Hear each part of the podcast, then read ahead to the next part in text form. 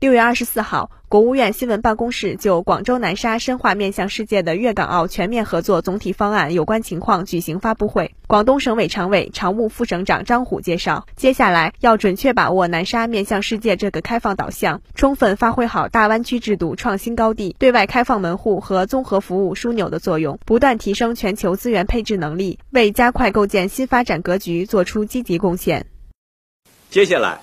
我们要准确把握南沙。面向世界这个开放导向，着眼啊两个市场、两种资源，充分发挥好大湾区制度创新高地、对外开放门户和综合服务枢纽的作用，联动港澳，构建与国际通行规则相衔接的制度体系和监管模式，实现高质量引进来和高水平走出去，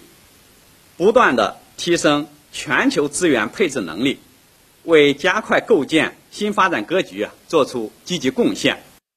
新华社记者卢佳北京报道。